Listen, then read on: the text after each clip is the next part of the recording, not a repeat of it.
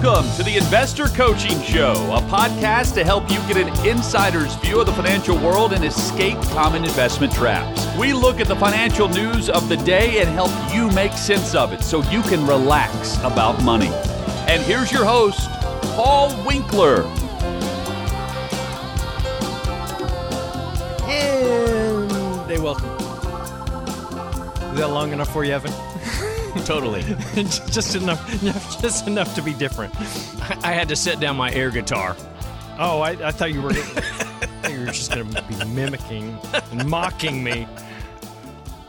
Yeah, okay, Paul. You're just going to start the show the way you always do. Master Coaching Show, Paul Winkler. okay, yeah. Hey, there is trust Whatever. and consistency. There. Oh wow, I like that. You know what? That's so true. The sun comes up. There you go. I mean, within a couple. If it rises in the west some morning, I'm going to be worried. and if I start the show differently, you're gonna be even more worried. There you go. Full moon tonight, so all bets are off. Is it really? Either tonight or last night. It it's was pretty br- full. It was bright last night. Yeah. It was last night It oh, was- thank it, you. It was bright. It was very bright. Okay. because I was so distracted by it. I kept staring. I almost crashed. You were out there howling at the moon, weren't you, Leviticus? yes. How did you know? I, I heard you. okay, so yeah, I think that there's more than just Leviticus howling at the moon this There you weird go. lately. There's a lot of weird stuff going on right now. It's it must be Halloween. It well that and um, you know it's just there's news, important news. Mm-hmm. I'll I'll even use the term mm-hmm.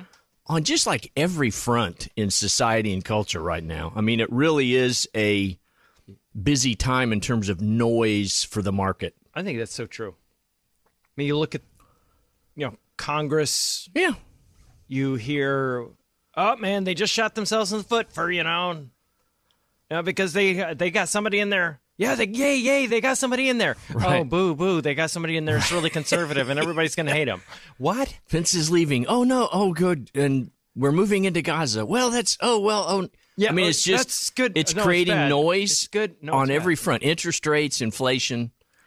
Um, Mm-hmm. it would be a tough time to be an investor that doesn't use our philosophy right now. I would just think you would be a mess. Yeah, I, I think that's so true. so you know the uh, the level of angst, and but then then again, there was something interesting you'll find. Uh huh. which is so screwed up. I was like, I've got to use this for the radio show. I have got to use this for the radio show because it is so. A few weeks ago, I don't know if you heard that there was this thing I did. Uh, it was from advisor perspectives. It was how financial journalism was failing its readers. I recall something about that. Yeah. Okay. Yeah. So I did a little segment on that, and I said, "Oh, you know, here, this is so true. I agree with it." And they were talking about how financial journalism just fails its readers big time, and they just you look to media sources, and we. Why is it we know that the media fails us in every other area, but we somehow think with Right. investing it's going to get it right, you know? And, Yeah. And I think, wow, yeah, of course that's uh, yeah, of course they're going to get this wrong as well, Yep. and they do in just a brilliant manner. So, um, anyway, say they're they're talking about how they're they're failing, and you know, investors are going out there looking for information because they want to self educate.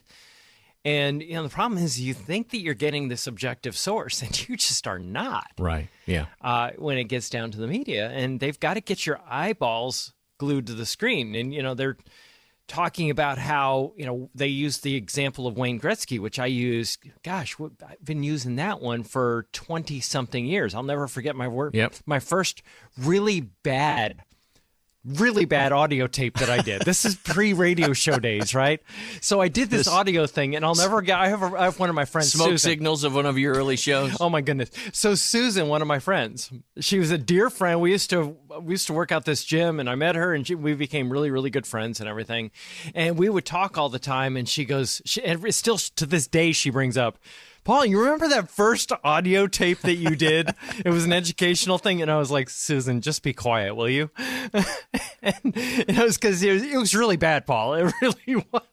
But we've all grown For since any- then. so, so any of you that are, you know, think, man, you know, I really want to do this. I would really like to, get younger people especially. I'd really want to get good at this, but I'm just no good at it.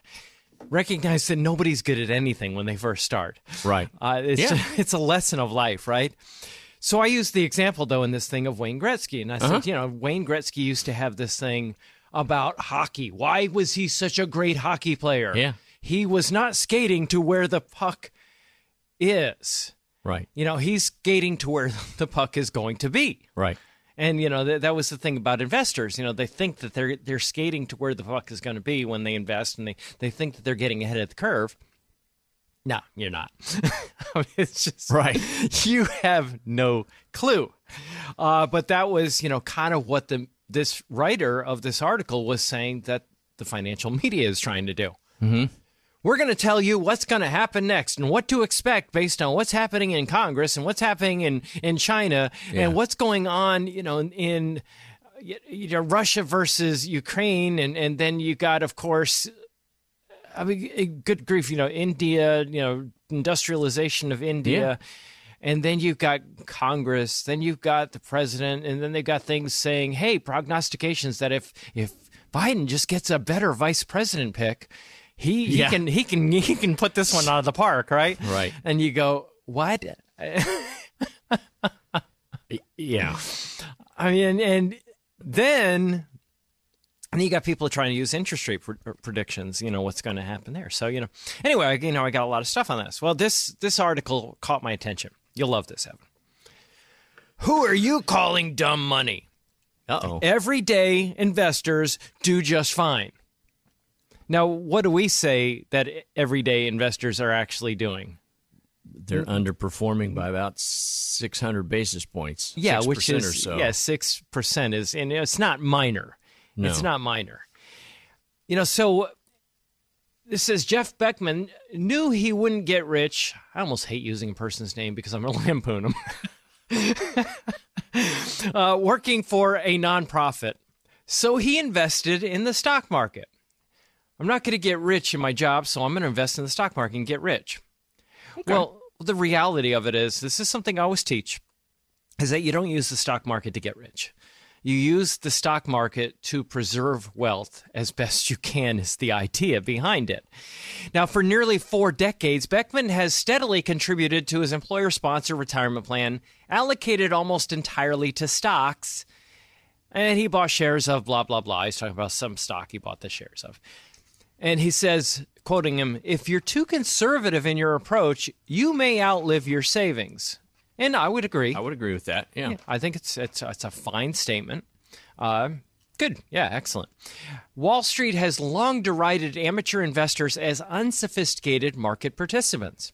Well, good reason.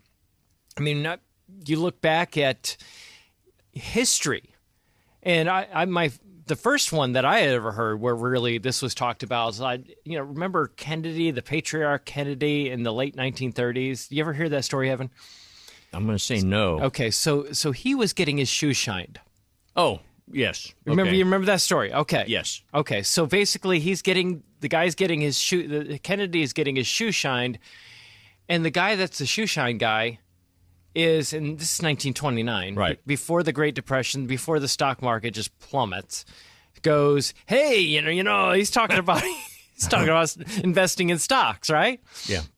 and um, of course, Kennedy goes, "Oh my."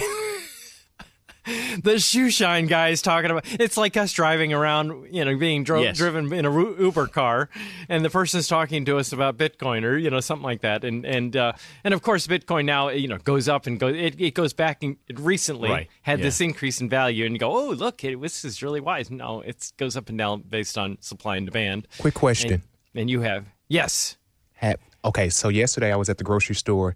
You know there's Bitcoin machines? I've seen a Bitcoin machine in the grocery store. You sure that wasn't a coin counter? No, no, it said Bitcoin. a I should have taken it. I, I, I'm gonna go you back should- to you it should- today really and take a picture take- of it. Yeah, well, just whenever. Yeah, at your convenience. I mean, seriously, Bitcoin. Are you kidding me? No, I'm Uh, dead yeah. serious. Well, there there are new ETFs that are there are doing that as well. Right. Right? Yeah. Yeah, Yeah. that was that was announced. They've got new. Okay. Well, you know, y- you can make a lot of money on that. Being the person that sells the ETF.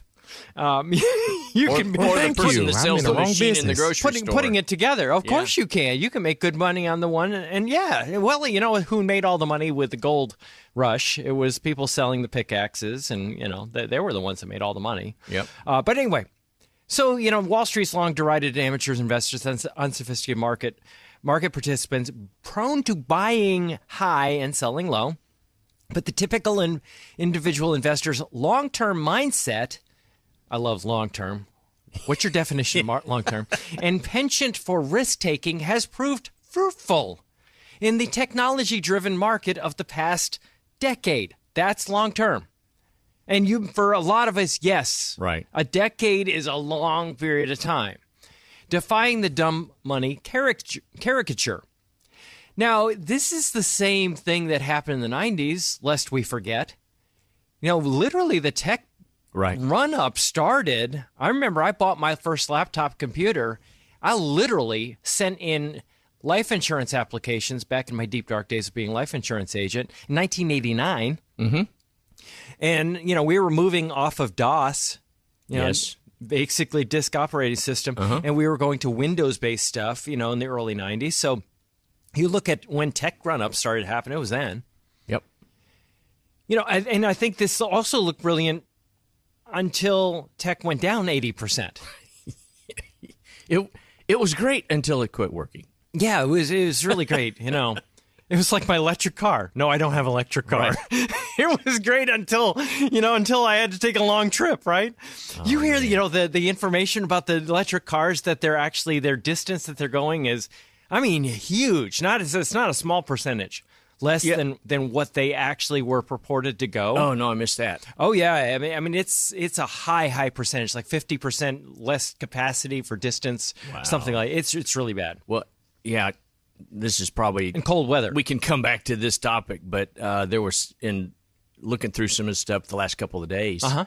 Um, it sounds like several manufacturers are starting to back off on yes, EV, kind of across the board.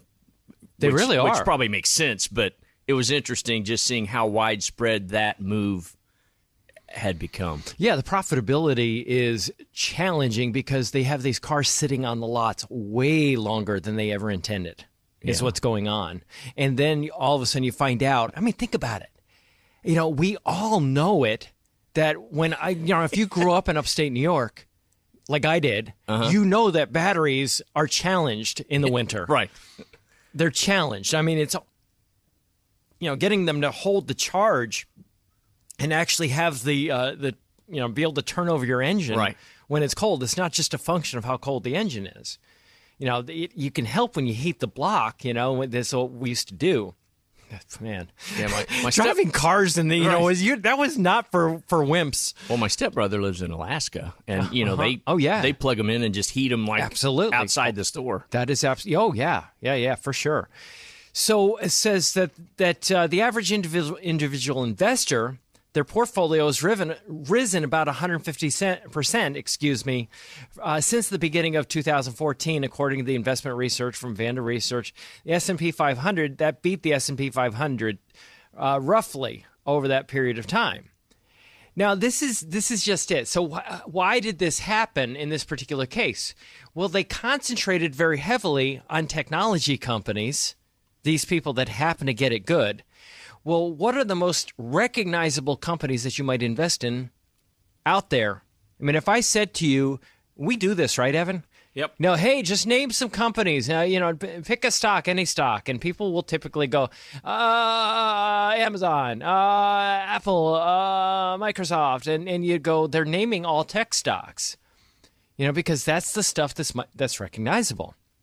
And of course, if we look at recent history, those are the companies making news constantly, and the companies are choosing you. You're not choosing the companies Right. right? See, you know, so and what we mean by that is when we think of companies, we just don't think of companies that we hadn't heard of, obviously for obvious reasons. Yeah. yeah. You know, so anyway, what happens is we look at this and we go, well, diversification. You you look dumb when you have markets like this. You look stupid when you're not concentrated and a few companies are doing everything. It's like seven companies, the magnific- magnificent 7 mm-hmm. have given us all the return of the S&P 500. Just seven companies that are all tech companies. And you know that we have a saying that's called everyone's a genius in a bull market. Well, when we talk about professional investors and we look at the quote unquote supposed smart money and we talk about, you know, gosh, even the pros can't get this right what happens is that they can't it's like you know and they they talk they they give a stat on the, in the article professional money managers often have a hard time beating their benchmarks over the past decade 86% of large cap US equity funds have underperformed the S&P 500 according to S&P Dow Jones indices and you know if you look at 15 years, you know, that's just 10 years. You look at 15 years, you get up to 92, 94%. But here's the thing it's you know you look at these people and you go well you know they outperformed the S&P 500 but they did it doing something that professional managers are like I don't think this is a really good idea and they can't do it because basically you well you can Nah, you can. You you could. You could. You could actually, uh, if you use a sector fund or something like. That. It's a really bad idea, but you could. But they they actually diversify more. So you know yeah. you look at it, and they have underperformed over that period of time. Well, they haven't done as well as these amateurs because they were more diversified than the amateurs. Yes. Right? Yeah. Uh, to me, there's two things actually at play in that article, uh, and with the stats that you just read mm-hmm. was the the inherent claim of you know the uneducated or the main street investor, whatever term that was they were using, uneducated, uh, you know, yeah. is maybe not so bad after all you hear that, well, that means the professionals are great. That's kind of inherent in that claim of, well, we're oh, good, oh, yeah. they aren't. Well, that's a good point. Yeah. And the stats you just said is, well, 90% of us don't beat our benchmark right. anyway. Right, right. that's so, uh, that, so you're not so great not either. too good either, yeah. But they're they're beating the S&P. And the reason they're beating the right. S&P is they aren't as diversified as yes. the S&P is my point. Right. Yeah. You know, so you look at that and go, wow, they're not as diversified. So when the inevitable change in markets comes, then they are crucified when that happens. Because then they are in an undiversified position and they've got nowhere to hide when that comes crumbling down. Right. Just because it hasn't happened yet doesn't mean you ought to sit there and go, well, you know what? My house hasn't burned down yet. I don't need homeowners insurance. I haven't had a major auto accident yet. I haven't had a disability yet. I haven't had, you know, fill in the blank yet. Therefore, I don't have to do anything to protect myself. Right. That would be just as illogical. You know, so the last part of this I'm going to save for after the break because I think that it, it, it would be fairly short, but I think it's worth talking about. It's another assumption that they're making that I think is really bad. Thanks for tuning in to the Investor Coaching Podcast. Now, you may be one of these people that's been listening and realizing, wow, investing, there's a lot more to it than meets the eye, and financial planning tax laws constantly changing, and recognizing that maybe you might need some help in this area, but you don't want just anybody to help you out. So, we have 10 offices in the Middle Tennessee area, and everything we do is fee only. We align our interests with your interests. So, you can get initial 15 minute phone call with any one of our offices just by going to paulwinkler.com forward slash call. That's it. Every one of the offices is run by somebody with 20 plus years experience. They're all degree planners. They all have academic backgrounds in investing, and you can get the help that you need. So if you want to set up a complimentary phone consultation, just go to paulwinkler.com forward slash call and we look forward to seeing you soon. So, back to this um, issue with who you calling dumb money? who you calling? Who you calling dumb? Uh, everyday investors do just fine, according to the Wall Street Journal. But of course, as we just talked about, they are doing fine over a very short period of time. Right. And they're doing fine by not diversifying and that's why people don't diversify, quite frankly. Uh, sometimes people don't diversify because they think they can hit a lick and maybe catch up. And yeah. the reality of it is maybe they're behind on their savings and they want to try to hit a lick to get a little higher return to make up for lost time because they didn't do that well. but guess what? The laws of thermodynamics tend can catch up with them, and uh, you know things kind of go just go south in a in a heartbeat when markets change, and you're not diversified, and you don't own those things that have held up. You know, in times, you know, like if you look at downturns, typically not the companies that have been high flying this year are not typically the types of companies that hold up very well during downturns, quite frankly. Yeah. And we haven't gotten into that. We haven't gotten the R word yet from Yeah, anybody. They're pretty dependent on capital expenditure and growth and all that. yeah, for sure. So we look at this and we say, okay, so that's one thing. They've got, you know, lack of diversification and, you know, we got a 10 year period. Oh my goodness, that's just forever. that, I feel sound like a valley girl. Oh my god! it's so grody. Isn't that a word? Isn't that a word? Is that what they use, Nick? Okay, I'm just looking at you. I need some. I need some help, man. Sorry, I'm a little bit distracted. well, you've been fixing my uh, my equipment over here while we've been talking. I'm trying to. Well, you I'm did. trying You to. did a great job. It's it's working now. Okay, Thank you. so so anyway, um, yeah, it's, it's it's a wonderful thing uh, having technical people around you.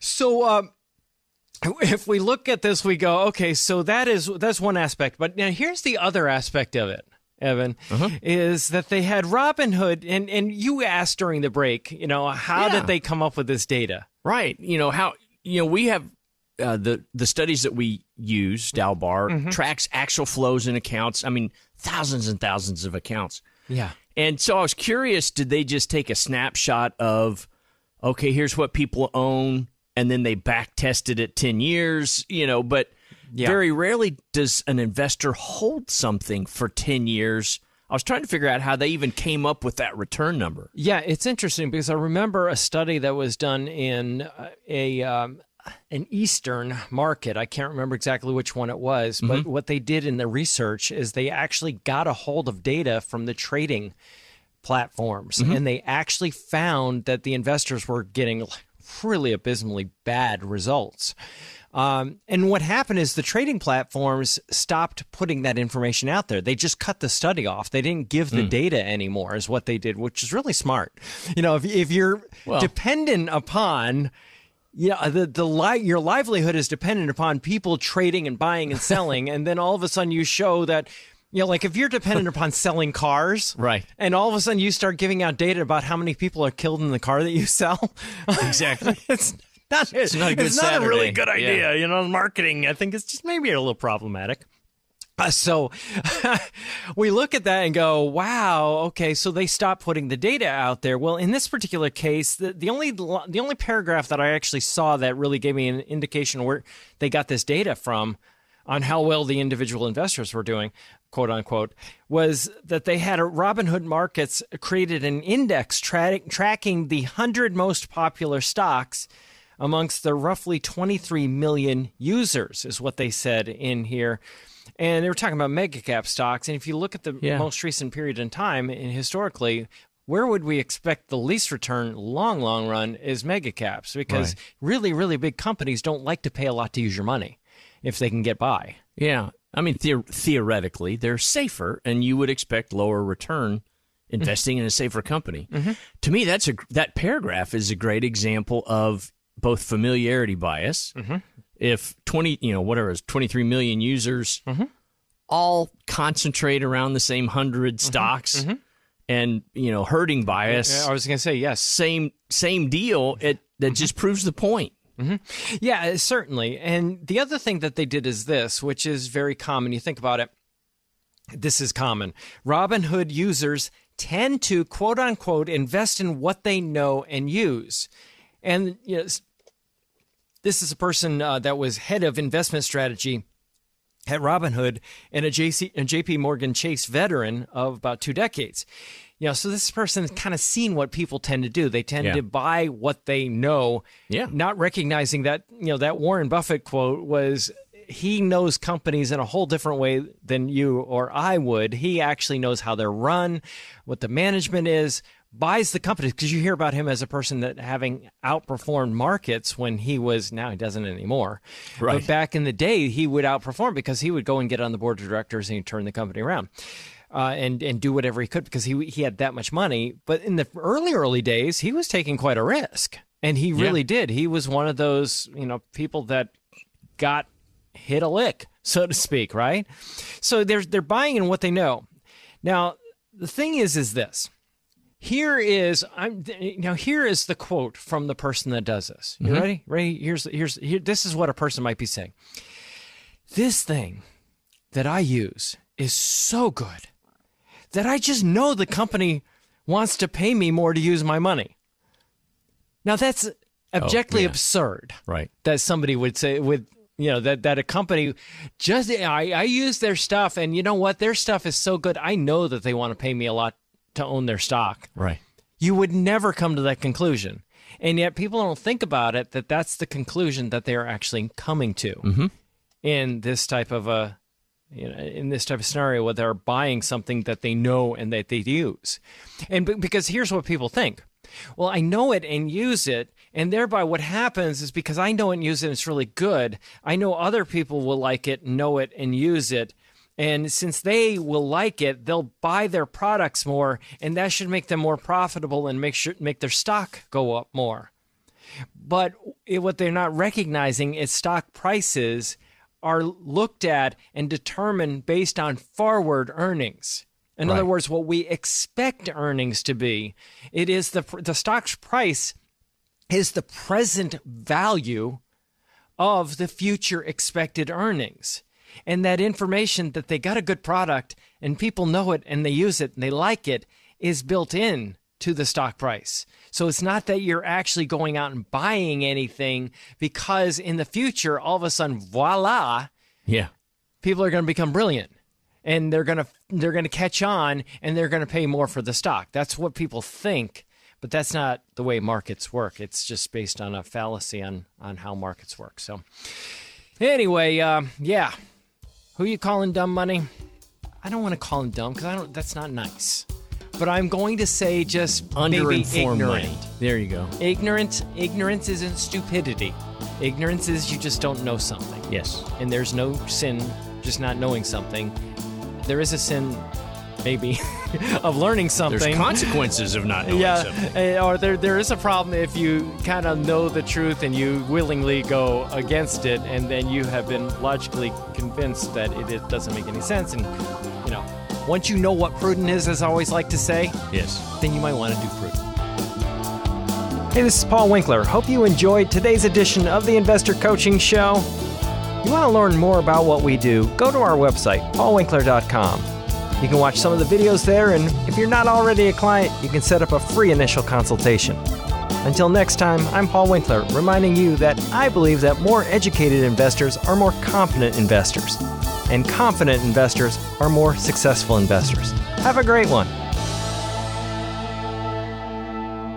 Advisory services offered through Paul Winkler Inc., an SEC registered investment advisor. The opinions voiced and information provided in this material are for general informational purposes only and not intended to provide specific advice or recommendations for any individual. To determine what investments are appropriate for you, please consult with a financial advisor. Paul Winkler Inc. does not provide tax or legal advice. Please consult your tax or legal advisor regarding your particular situation.